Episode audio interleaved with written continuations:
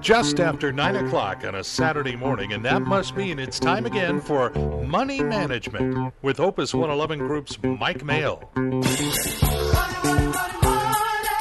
Here's Mike. Good morning. Welcome to the latest installment of Money Management. We are your antidote to conventional wisdom.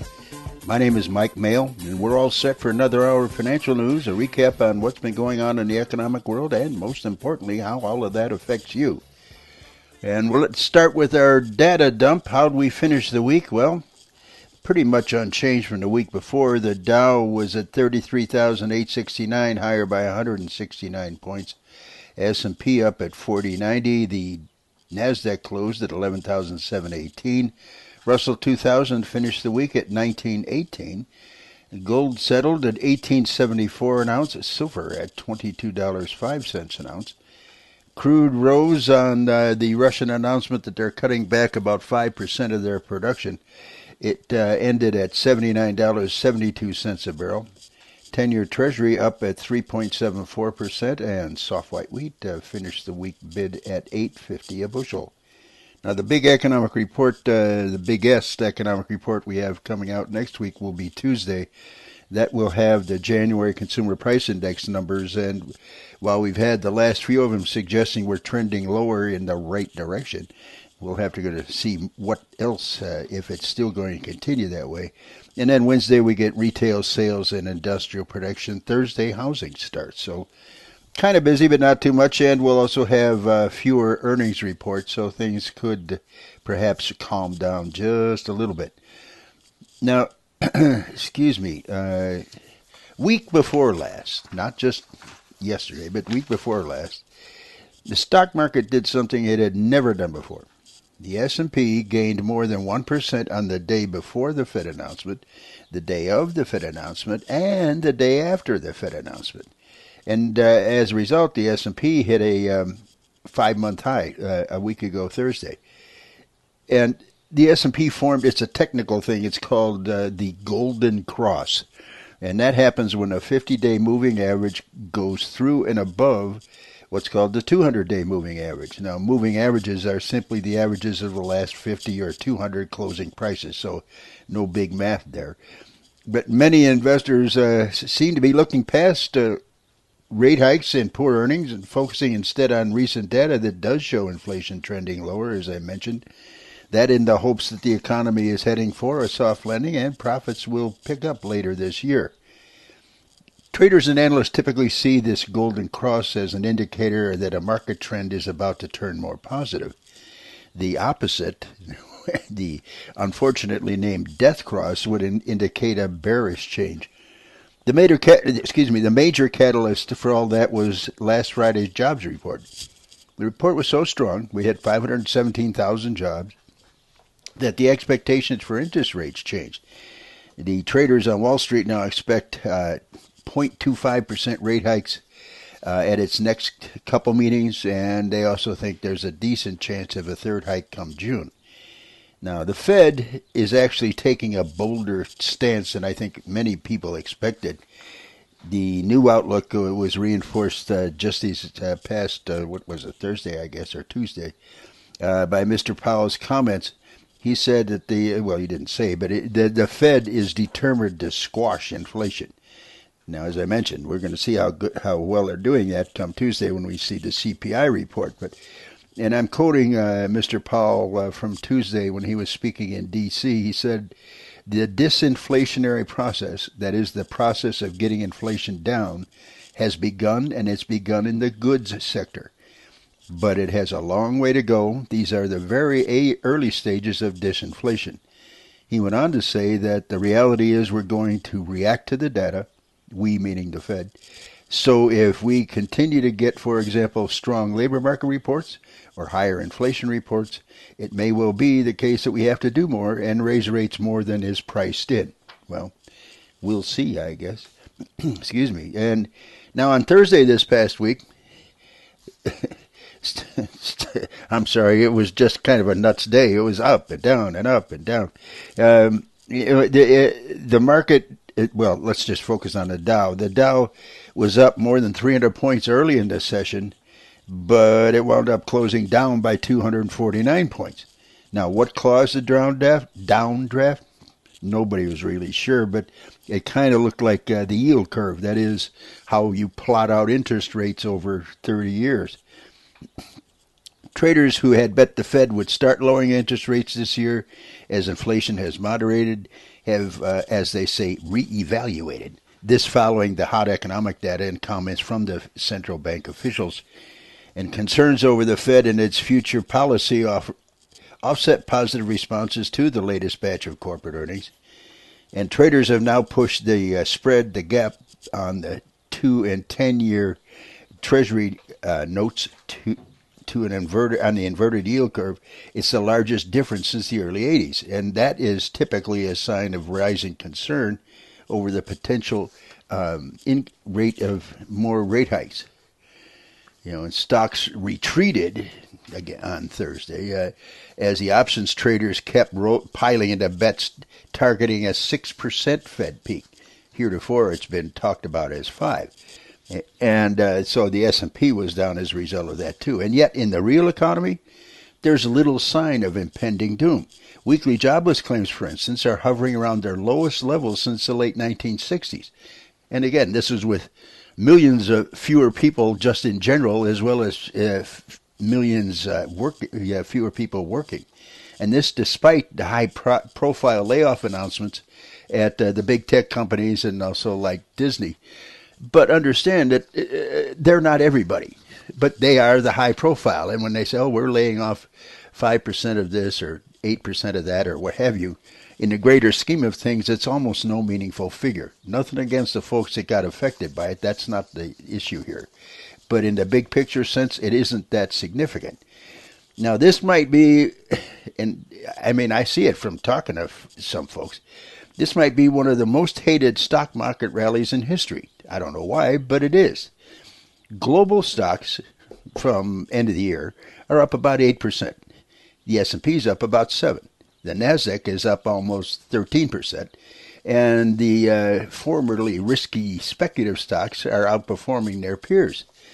Well, according to J.C. Parets of All Star All Star Charts, easy for me to say, since October 3rd, when everything turned in favor of the international stocks, the difference in returns really stands out.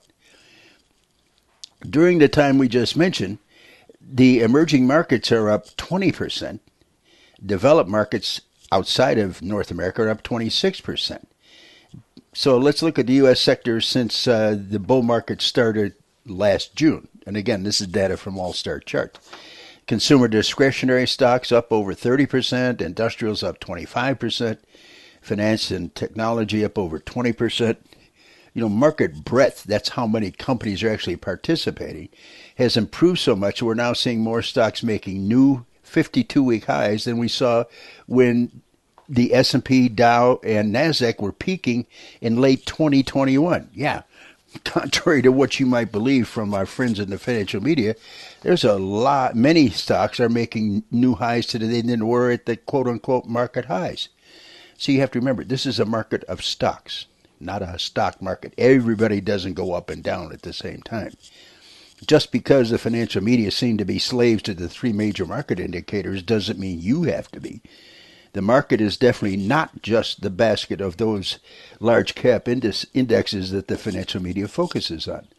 You know, and it's obvious today why interest rates rose last year. Well, the top economists called the direction of the 10 year Treasury bond correctly only 35% of the time.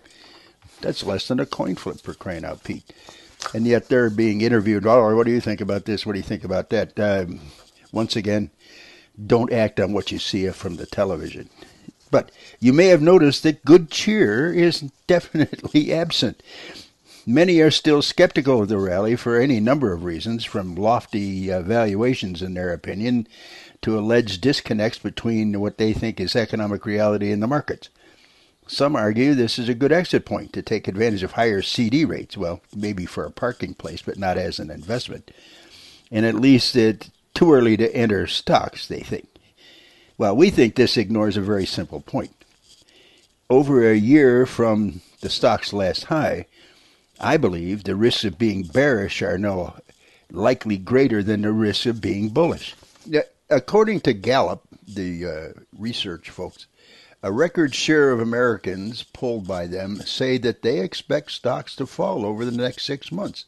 Now, that's not exactly an overly positive view, is it? 32% of those folks expect stocks to go down a little, 16 to go down a lot, for a total bearish number of 48%. Now, that's higher than any other time in which Gallup asked the question, going all the way back to 2001. Now, that makes no sense. No sense whatever. You, uh, we had uh, positive markets, um, what, two, eight of, since 2008, we've had positive markets with the exception of two uh, rather quick down years in the interim and now we're down a little bit, and folks are uh, looking to, uh, well, dive off high places. Uh, you know, I think one of the challenges is, and this is absolutely not a scientific study, um, unless someone has been actively involved in investing and or the investment business for more than 15 years, they've never seen a recession. They've never seen bad markets. They don't know how to act. And so there's a lot of this herd instinct stuff. You know, what he say? What he say? And they're acting off that. So it becomes, uh, well, frustrating to your humble and obedient servant because facts don't seem to be con- uh, getting in the way of uh, conclusions. But that's not unusual. You know, emotions are what drive these things. So, uh, see, Americans are more bearish, and again, this according to Gallup, on stocks than they were in April of 2020 when we went into the lockdowns, and more bearish than on 2007 on the eve of the financial crisis. What the heck? You know, if you look at the history of bullishness and bearishness on on the on the part of the public, it suggests that sentiment about stocks tends to be a contrary indicator. If you look at the American Association of Independent Investors, uh, which is basically a, a, resource for folks that like in investment clubs and stuff. Uh, that they create this survey regularly, and that's really pretty much the conclusion. Uh, it's if what they're saying is negative, then look for the market to be positive, and vice versa. Uh, you know, last year, for example, 46% of folks expected stocks to go up, 29 expected percent expected to go down, 14 said they'd go up a lot. Well, the total return last year was uh, with the S&P off 18%. And I don't know if that's a lot in most people's mind, but that's what it was. And the Nasdaq's total return was down 32%. Now that is a lot. But what we're talking about here is recency bias. In other words, the tendency to think of what just happened most recently in a particular circumstance is again going to repeat itself going forward. That is faulty logic. Now, in in my view, the risks of missing an early rebound are much greater than those of dealing with the final sell-off, plunge, dropout, whatever you want to call it. Now, even missing the first increase of a bull market move can be a really great setback because you don't just miss that initial percentage, you miss the compound growth on that percentage over the entire bull market. I have, um, I don't really, but I have two hypothetical investors I work with, Biff and Muffy, very fine people, but uh, they were they they have different investment objectives. Now Muffy had perfect timing. Going back to 2009, she had $100,000. She put it in the S&P on March 9th. That was the day that the market turned uh, after the big sell-off. Now Biff, though, he's a slow learner. He had to wait for the all clear signal. He jumped in on March 17th. Now that's only a little, what, a little over a week later, but the stocks were already up 15% from that period. Now, 11 years later, when the market closed in February of 2020, the day the S&P peaked before the lockdowns all kicked in, Muffy had achieved a 528% return, bringing her $100,000 to 628,000. Biff's return was not ugly. He had 446%. He had $546,000 return. But that eight days cost him a bunch of money. And then when you compound it, it's even more. You know, the, there there is an adage in the business that I've always adhered to is that people say, well, when's the best time to invest? Real simple, when you have the money. Because if it's high, well, you get at that price. If it's low, you'll buy it at that price. You know, just consistently investing, you'll get an average of prices that tend, typically tend to work out for you. Now, the long term effect of missing even some of an early bull market can be pretty costly, potentially a whole lot more costly than enduring that decline because that is retraced. Remember, stocks long term returns do include all the bear markets and any other corrections along the way. So, over a 10 year, 20 year, 30 year period, it includes all the so called bad stuff. And so the compound growth in good times wipes away the bad. And you can look at the charts, you can prove it yourself.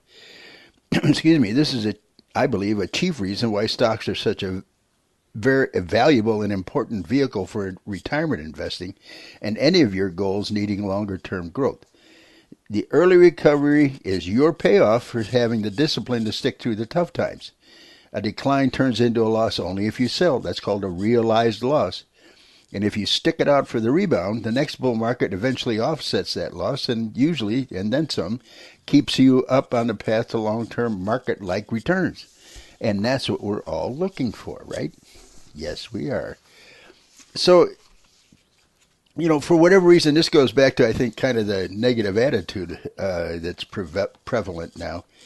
Uh, but once that folks do own stocks, they're not holding them, uh, stocks or funds, for as long as they used to. Now, uh, uh an, an, analysis from eToro, E capital T O R O, is a uh, it's a it's an investment firm. They the average holding period for U.S. stocks in uh, 2022 was 10 months.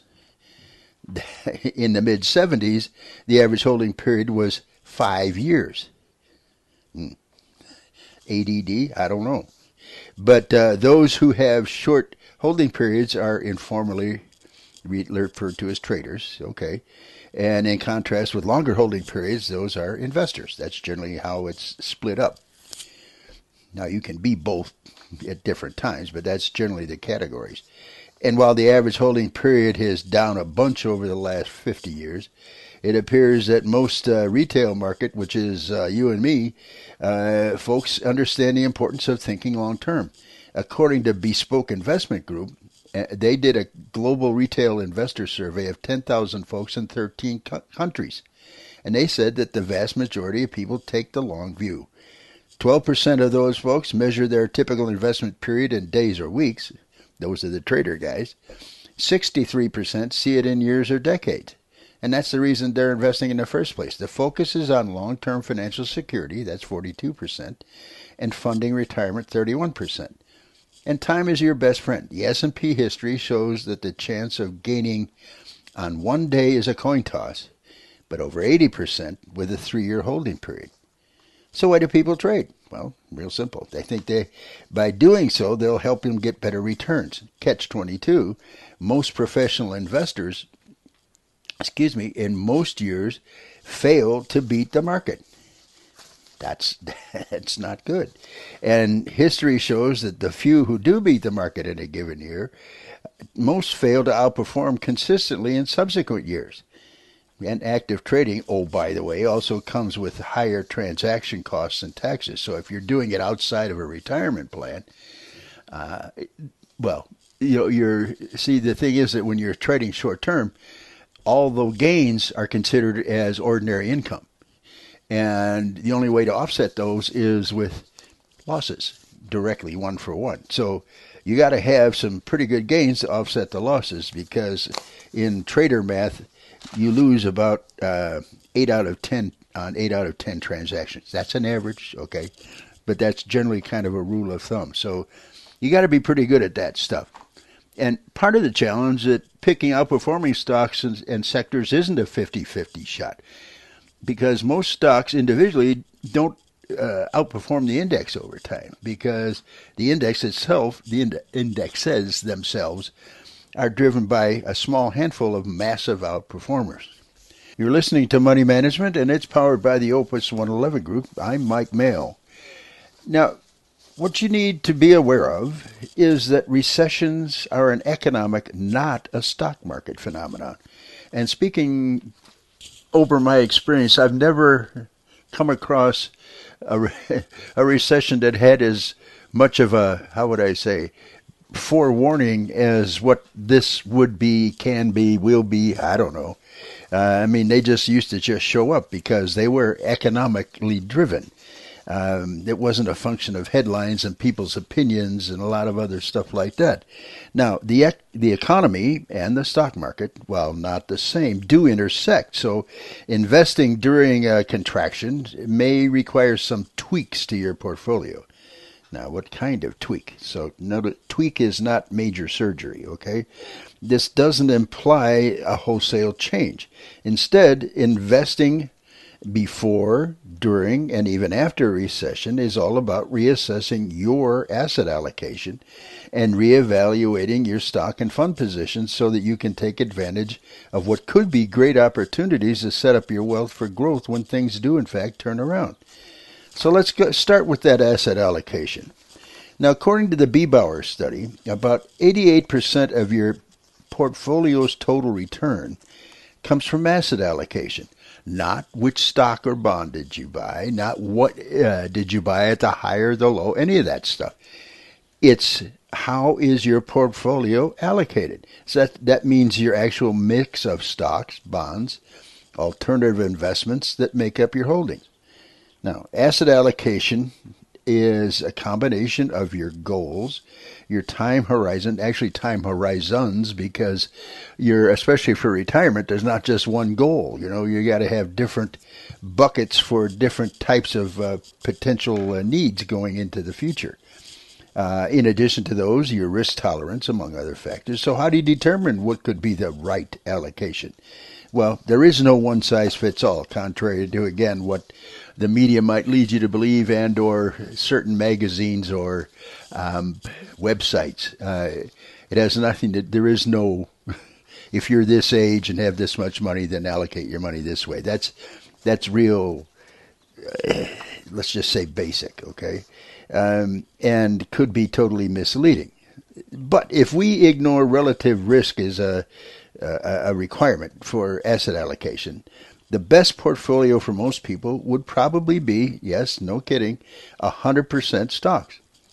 Oh my goodness, what's that man saying? Well, 100% stocks historically have produced the best long-term returns. I'm talking about the S&P.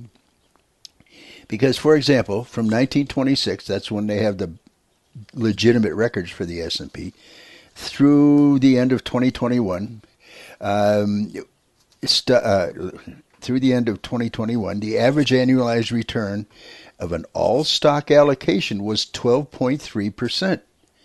The 100% all bond portfolio return was about 6.3%. that, can create quite a spread at the other end. But risk is an important, but not only, factor in determining your asset allocation. Main challenge with an all stock portfolio return is, well, let's talk about it. It's less consistent in terms of your returns. Uh, has a wide range of returns, much wider for stocks from uh, over that period from 26 to 21. It ranged from down 43 to up 54 percent. On the other hand, bonds range from down 8 to plus 46, a much narrower range, but again, netting all those ups and downs, it was still 12.3 for stocks and 6.3 for bonds. So sometimes, though, the norms go out the door. And last year was certainly a case in point. For only the third time since 1926, stocks and bonds declined in the same year. Now, what does that mean? Not much, but that's a fact. So, part of the reason for the connection was that U.S. stocks and U.S. bonds of all types are highly negatively correlated to unexpected inflation, which means that inflation goes up, they, these prices go down. So that's just, once again, that's just math. So getting your asset allocation right isn't just about a decision between stocks or bonds. Because you can choose between a large and small companies or ones in the U.S. versus the outside U.S. And as I mentioned earlier, don't neglect the international markets. That's where a whole lot of fine companies are, and you can get into them through ETFs or funds and not have to worry about trying to pick companies uh, in a place that you're not familiar with. But do your homework. Now, you may select stocks that pay a regular dividend or bonds that pay an interest coupon. There's many choices, and each has distinct characteristics and positives and negatives attached to it. That's what we do. I mean, we advisors do is help help you understand that. Now, asset allocation is very important, but there's not one that's right for everybody. There is no one size fits all, as I was saying earlier. You can't just say, "Give me a can of asset allocation, and I'll be all good to go." No, uh, you have different needs, goals, objectives, age, income, all that stuff. Now, here, here's a note. When risk is mistaken, many investors tend to make rash decisions in the presence of negativity that can uh, that can often affect future growth in their value. In other words, during markets that are strongly up, most individuals tend to take on too much risk. But then in a down market, they run for the hills. You know, it's like, why? You sell when stocks are down, and then they go put their cash in the First National mattress. and they're just shooting themselves in the foot two different times. So, after identifying the appropriate risk for you, and that's overall portfolio risk, investors can be more comfortable staying the course and riding out those ups and downs. Because we can structure portfolios so that you have a predictable cash flow re, uh, regardless of what the individual assets are doing within your portfolio. I mean, yeah, that's what, one again, that's one of the things we do. So reevaluate your positions. Holding the best issues within your chosen asset allocation can also contribute to your returns. But what does best mean, especially in a down market? Well, there's thinking that investors shouldn't sell their holdings that are down during a decline because they shall have realized those losses and so lose the opportunity to benefit from a market recovery. See, realized losses means you actually sold. Realized gains means you actually sold. Unrealized is, of course, the opposite of that. So uh, there's definitely a fair assessment and a time tested strategy that works when you have time to wait for the market upswing. But there's also a method of reviewing your holdings and cutting out dead weight. Last year, the speculative parts of the markets, those companies that were unprofitable primarily because they had relied on cheap financing to grow their businesses, they still ran up to high market valuations. Well, they were repriced to reflect the true nature of their businesses. If you have some of those, well, they probably declined a bunch. But should you continue to hold them? Well, maybe there's a better option in some, it, locking in losses so you can sit on the sidelines will not allow that money to generate you any gains when the market turns up. However, trimming or selling out of positions to upgrade to what you believe would be higher quality, longer term holdings can certainly take advantage of current market conditions. You know, it's not just about buying stocks and funds that pay dividends, it's also finding growth stocks that pay dividends. I would suggest you look for companies growing both their businesses and increasing their dividends, companies with bright futures ahead of them, not just companies paying out cash. You can Google something called dividend aristocrats. That's uh, I think they're the ones that have paid dividends every year for something like 25 or 30 years or something crazy like that. And uh, no, the, these stocks typically don't pay 8 or 10% dividends. No, they pay low dividends because there's a growth component. Remember how you make money in the market? Total return. Dividends and or interest if it's a bond plus appreciation. That's how you make money. So those will likely those uh, dividend aristocrats, those kinds of companies with uh, dividends and growth attached to them, it gets you that two pronged return profile: price, appreciation, plus income from the dividend. It's a lovely thing to have to deal with. You know, imagine that these could be your uh, daily headlines for the next six months or so, given where we are right now. You know, when stocks go down, the story will be something like stocks fall as recession fears rise. And then when stocks go up, the headlines, stories, etc., will be stocks rise as investors weigh the possibility of a soft landing. They don't know. I mean, markets go up and go down because they go up and go down. I mean, that's it there's no monthly. I'm sorry, uh, uh, but yeah, sure you can find some little news thing in there maybe once in a while, but for the most part, it's just how things are going that particular day. Peter Lynch, the uh, I I don't know how he did it, but the guy who was the very best money manager I ever saw or heard of, uh, having run the Fidelity Magellan run fund for multiple years and beating the S and P every year he did so. Uh, any in any case, excuse me, he said, and I'm quoting: "Far more money has been lost by investors trying to anticipate corrections than lost in the correction themselves." Unquote. Brian Belski, uh, he is chief investment strategist at BMO Capital Markets, uh, has these data for you. In the past 90 years, the S&P 500 has only posted a more severe loss in 2022 uh, on four occasions. That was 1937, 1974, that's when I started, 2002, and 2008.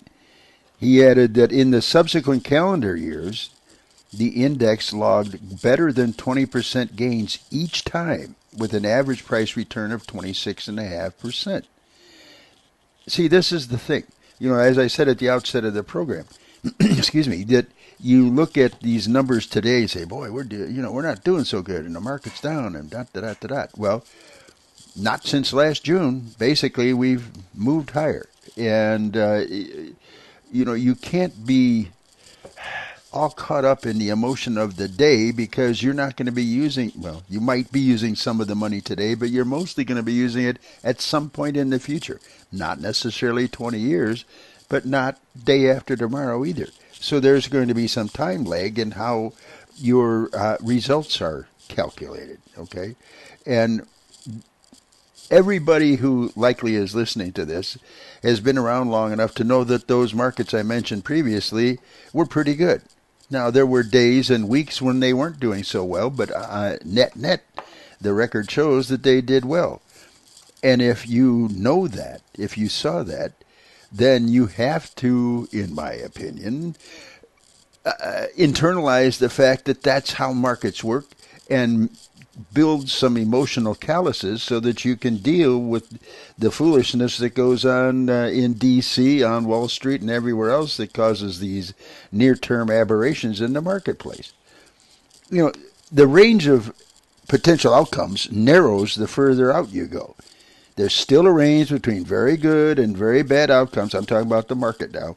When you look at 10, 15, 20, 30 years returns but nothing like what even one, three, and five year ranges you could drive one of the per, those big old Mack trucks through. You can get crushed over a one to five year period. That is absolutely correct. That's possible, but highly unlikely if you hold on for longer periods. You can still have prior, poor outcomes over the long term, but nothing like the top type of bad markets you see over the short term. I mean, you can do your own homework and prove that to yourself. Excuse me, dang it. You're not guaranteed anything by extending your time horizon, but the historical numbers have shown the risk of getting annihilated slowly goes away as the years add up. Historical probabilities definitely favor the long term investor. Now, here's some data that will reinforce that for you. More than 75% of 20 year periods have seen annual returns of 8% or more almost 96 of the 30 year time frames had annual returns of 9% or more. Now, that's not really good news if you're a 65 year old person, perhaps, uh, but it's great for someone who's 45, 50 younger. Um, and it's still good for uh, us more mature folks because it suggests that time is in your favor. Time is your friend. Over 30 years, that creates a return of more than 1,300%. The worst 30 year return was a gain of 800%. So it's okay. The stock market's long term return profile has more than made up for the occasional, shall we say, deficiencies in the short term. Your patience will also be rewarded. Long term investors always have a higher probability of success than do short term investors. That's why traders, it's a tough job to be a trader. I mean, you know, you, you got to be right a lot of times, um, especially when you factor in taxes because most of the taxes are short term, so that's ordinary income. So, yay, howdy. Uh, we as pr- private investors can get to go to long-term capital gains, which is the best tax rate there is. Period. Now we definitely see a whole wide gap between reality and expectations today, which, to the way I look at the markets, is ample fuel for an upside surprise to drive a new bull market this year and give me some credibility for saying that uh, you know I'm not really concerned about a recession. But I'm not concerned about a recession anyway because and again, I think this is uh, the recency bias. Folks think of recession as 2008. No, no, no, no, no. There was a whole lot of things that came together in a bad way in 2008 and 9. But a typical, if you will, recession is just a slowing of the economy. And uh, it rejiggers things and resets things so that it can be in position to move higher again. There's no reason to be afraid of a recession as long as you're staying, as far as your investments are concerned, staying with quality, being diversified. You're not trying to be a fortune teller because uh, that's, again, a risky business. And you are looking for how to get to where you want to be when you want to be there in, in a manner that you feel comfortable getting there. Don't be looking at uh, online computer programs to say, well, if you're this old and you know got this much money, then do this, and all will be uh, revealed. No, stay with quality, diversify, and don't get out of the market. So this is the end of our little show for this week. I thank you very much for listening. We got to make some sacrifices somewhere and get the Zags back on stream here again. Uh, but uh, Saturday, well, today, We're going to get another chance to get back in the W column, so let's go get them. And we'll be back next week with more market news for you. I hope you have a positive and productive week, and I thank you again for listening. Join us again next Saturday morning at this same time for the financial insight, opinion, and perspective of money management with Opus 111's Mike Mayo. Have a question or comment? Email us at info at opus111group.com or visit our website, opus111group.com. Sections of this radio show contain forward looking statements that are not guarantees of future performance. This information is from sources we believe to be reliable. However, we cannot guarantee that it is accurate or complete. These comments are for informational purposes only and should not be construed as investment advice, nor as a recommendation to buy or sell any security or investment product mentioned in this show. Investing involves risks, and past performance is not indicative of future results. Individual circumstances do vary. Please consult an investment professional prior to making any investment decisions.